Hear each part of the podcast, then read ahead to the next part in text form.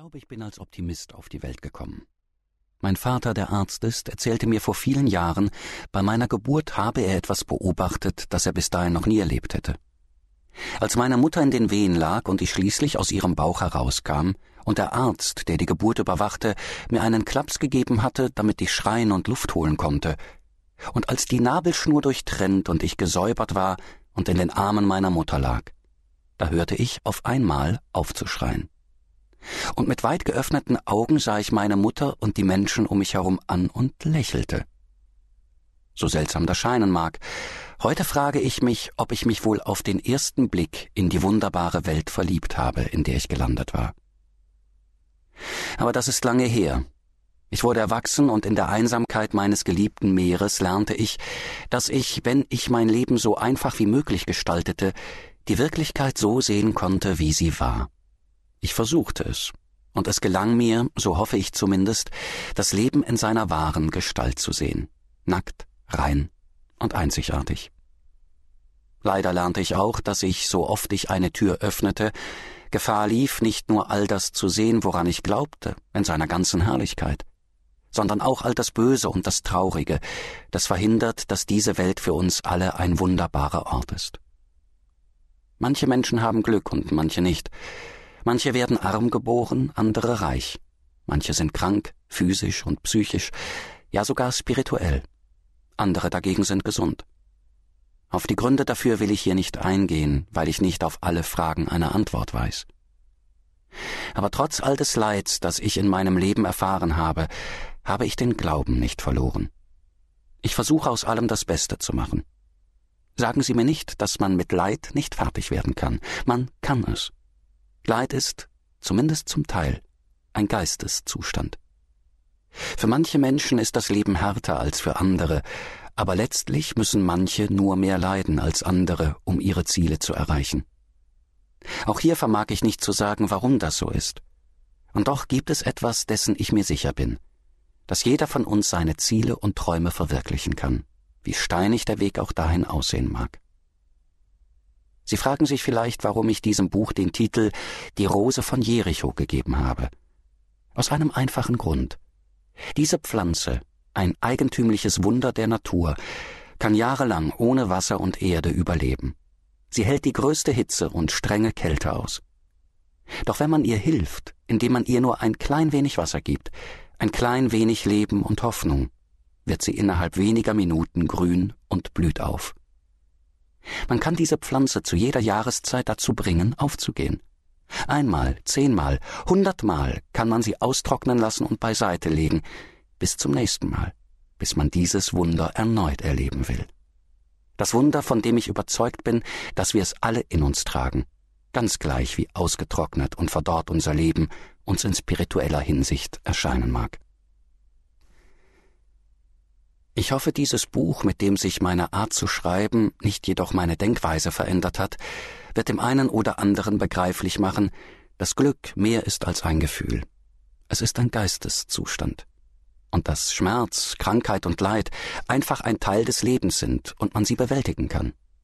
Dass der Weg zur Spiritualität von uns verlangt, unser Leben auf die Wahrheit zu gründen und nicht auf Lügen, die unser eigenes Wachstum hemmen. Das Leben erstaunt mich immer wieder aufs Neue. Wie kann schweres Leid dazu führen, dass das Leben eines Menschen zu einem Freudentanz wird? Wie kann jemand durch ein Übermaß an Schmerz an einen Punkt gelangen, den manche die Hölle nennen, und doch imstande sein, wieder aufzustehen und sich höher aufzuschwingen als zuvor? Und dann, denn alles, was geschehen soll, geschieht, bekam ich einen Teil der Antwort auf eine Art, die ich mir nie hätte vorstellen können.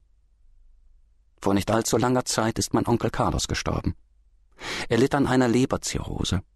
Was ich erst einige Wochen später erfuhr, war, dass er nicht daran starb. Die Leberzirrhose war nur das Symptom. Die wahre Ursache seines Todes bestand darin, dass er seit über 30 Jahren Alkoholiker gewesen war.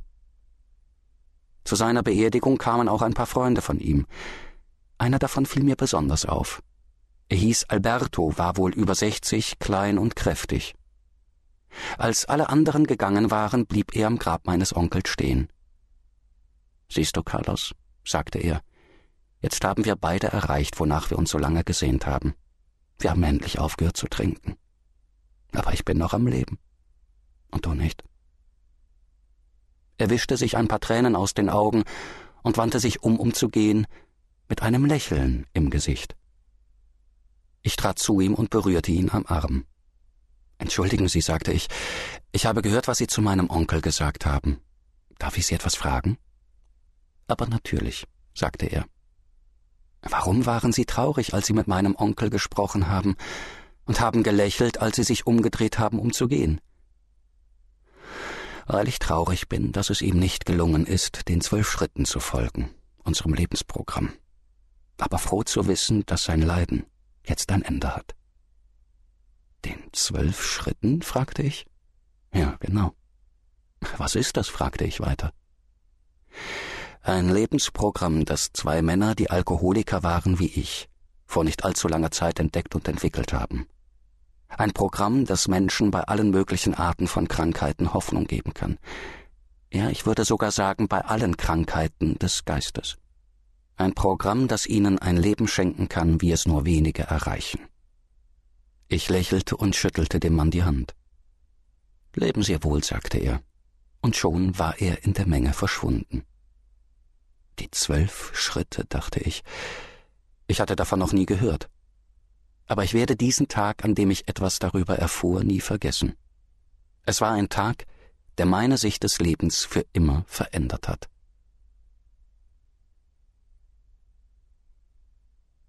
Winter des Herzens. Alejandra saß mit ihrer Freundin Beatrice auf den Felsblöcken unten an der alten Mole und versuchte sich aufrechtzuhalten. In der Ferne freuten sich ein paar Wellenreiter an einer aus Südost kommenden Dünung, die seit drei Tagen beste Surfbedingungen bot. Es war ein warmer Tag, und da es Heiligabend war, wimmelte es am Strand jetzt um die Mittagszeit von Leuten, die das sommerliche Wetter genossen. Alejandra trank den letzten warmen Rest Bier, der noch in ihrer Dose war. Sie wusste nicht, dass dieser Schluck Alkohol sie für immer verändern würde. Ihr Körper konnte nicht noch mehr Gift aufnehmen, und diese letzte Dosis Alkohol ließ sie jede Kontrolle über die Realität verlieren. Sie wusste nicht mehr, wie viele Dosen Bier sie getrunken hatte, vielleicht waren es zehn oder zwölf. Es war ja ganz egal. Mit zwölf Jahren hatte sie ihr erstes Bier getrunken. Jetzt war sie 37 und sie hatte das Leben in einer Art Dämmerzustand an sich vorbeirauschen lassen, wie einen sanften Wind. Dort an der Mole, mitten unter den Leuten, zog Alejandra sich aus, bis sie splitternackt dastand. Worte murmelnd, die ohne Sinn und Bedeutung waren. Und dann, während die Menschen ringsum ungläubig zusahen, versuchte sie ins Wasser zu springen. Betrunken wie sie war, rutschte sie jedoch auf den Steinen aus und schlug auf die harten, von Seeigeln bevölkerten Felsblöcke auf, bevor sie ins Wasser fiel. Ihr ganzer Rücken spürte den Schmerz, als die Stacheln in ihn eindrangen, doch ihr Geist nahm ihn nicht wahr. Alejandra war so betrunken, dass sie nur ein Jucken verspürte, und als sie aus dem kalten Wasser wieder auftauchte, hatte sie ein breites Lachen im Gesicht. Sie bemerkte nicht einmal, dass ihr das Blut über den Rücken lief. Es hätte sie auch nicht gestört. Sie freute sich darüber, das kalte Meerwasser auf ihrer nackten Haut zu spüren, die Wellen zu spüren, die immer wieder über sie hinweggingen. Sie versuchte, den Kopf über Wasser zu halten, lachte noch immer mit Augen, die vom Alkohol rot wie Feuer waren. Das war alles, woran Alejandra sich erinnerte, bevor sie ohnmächtig geworden war. Als Alejandra die Augen aufschlug, lag sie in einem seltsamen Raum. Sie hatte entsetzliche Kopfschmerzen. Sie wusste nicht, wo sie sich befand oder wie viel Uhr es sein mochte. Was war passiert? Sie erinnerte sich dunkel, dass sie auf der Mole gesessen hatte, mit einem kalten Bier und den Surfern dabei zugesehen hatte, wie sie übers Wasser glitten. Das war alles, woran sie sich erinnerte. Auf einmal spürte sie in ihrem Rücken einen schrecklichen Schmerz, als würde ihre empfindliche, sonnenverbrannte Haut von tausend Nadeln durchbohrt. Ihre Hände zitterten. Bevor sie ihr Gehirn hätte einschalten können, fiel sie erneut in Schlaf. Als Alejandra wieder aufwachte, brannte in dem seltsamen Raum Licht. Wie spät war's? Wieder fiel ihr die Mole ein. Sie hatte immer noch Kopfschmerzen, aber sie waren jetzt nicht mehr so schlimm. Auf einmal kam Beatrice herein, die Freundin, mit der sie auf der Mole Bier getrunken hatte, bevor sie ins Wasser gesprungen war.